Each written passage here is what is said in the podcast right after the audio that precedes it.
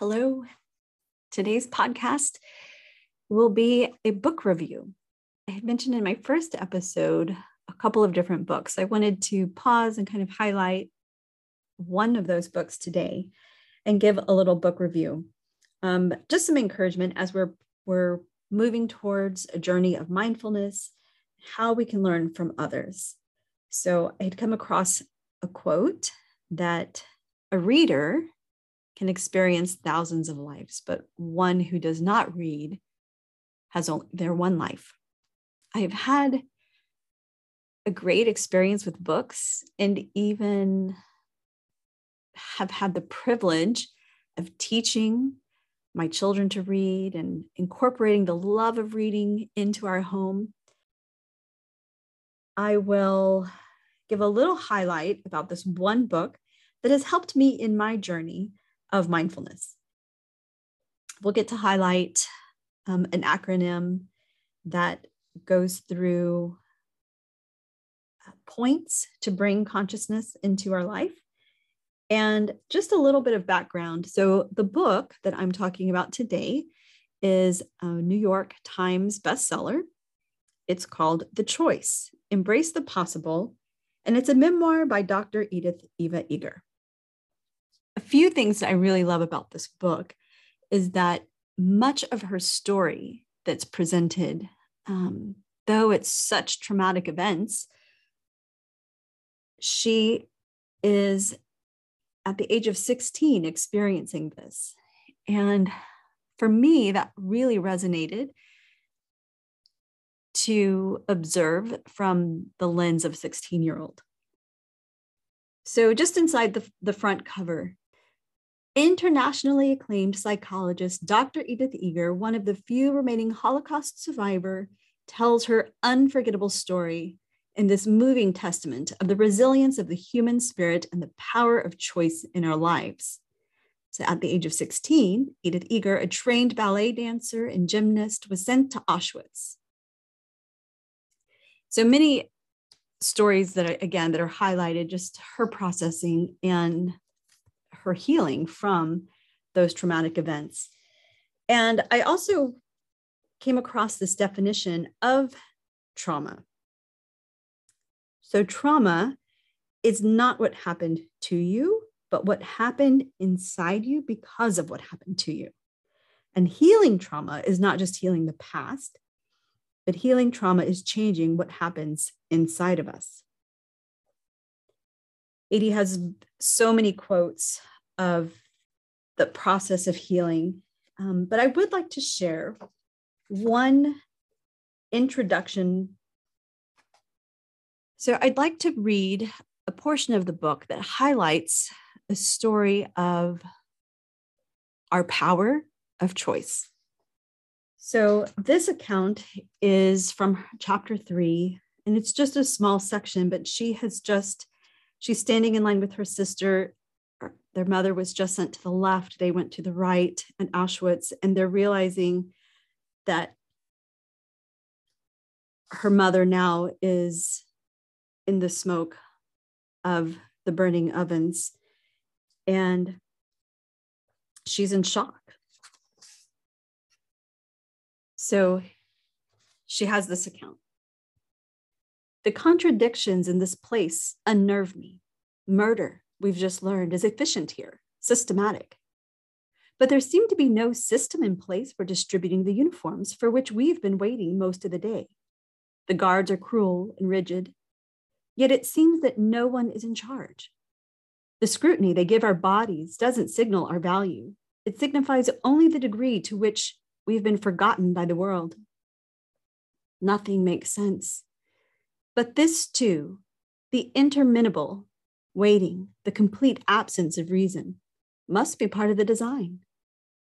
How can I keep myself steady in a place where the only steadiness is in the fences, in death, in humiliation, in the steadily churning smoke?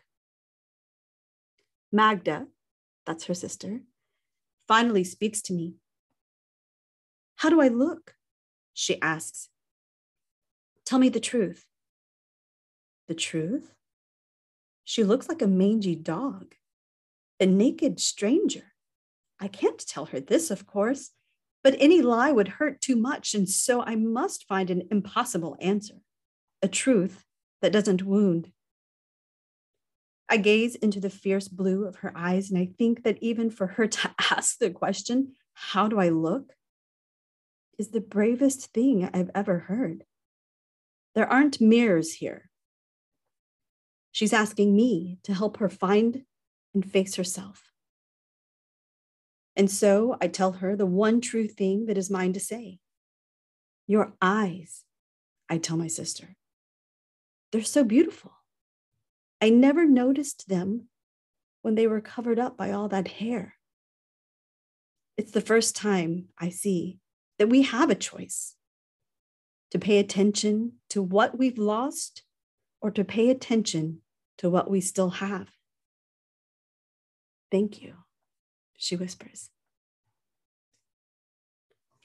So, wow, that is just one small account, but very impactful in her realization that we do have power to focus on you know what's inside of us can never be taken away and there are so many stories in here that she shares that transformation of that the tragedy the trauma into a triumph. So the things that she highlights about her choice therapy she calls are many of the other topics that i hope to present in this podcast. Compassion. I see that as compassion with ourselves as we're acknowledging where we're at, where we've been. Humor, because sometimes you just have to, you know, you just can't make it up. And it is funny how our life can unfold. Optimism, always hoping. Intuition, I'm understanding that one right now as more of that true integration of, of all of our parts, curiosity, and self expression. So I'll leave you with this little clip. You'll get to hear me butcher a Latin phrase and a German phrase, but it really highlights well, I think, the impact this book had in my life. And I wanted to leave that encouraging word with you. In some of the discussions that I've had with some friends as I've gained encouragement and just looking how I want to present this podcast for you, a friend of mine says, Your work has just begun. And Edie talks about that in this wrap up that I'll share with you here. So until next time, mind the dash. Here's my closing thoughts on our Dear Summer Book Club book of the choice Embrace the Possible.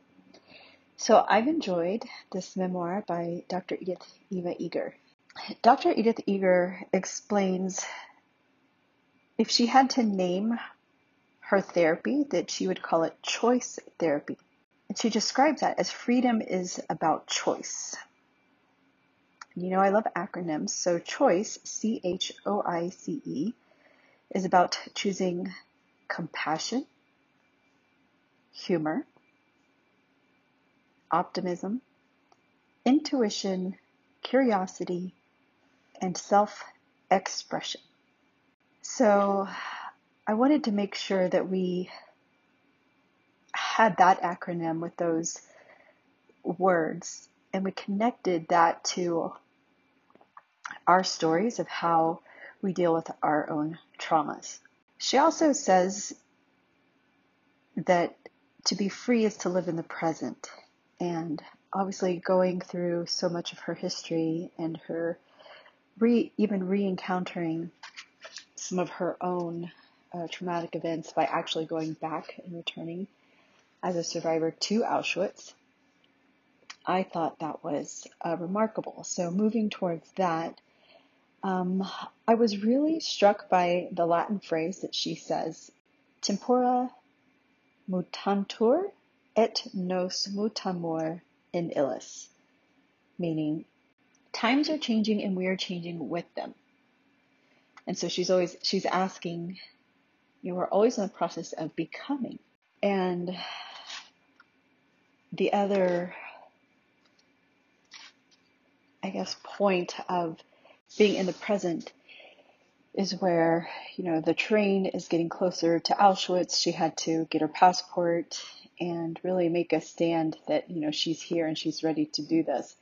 But she ex- described it as feeling that she was in a crucible and that she was reaching the point at which she will break or burn, like simply just turn into ash.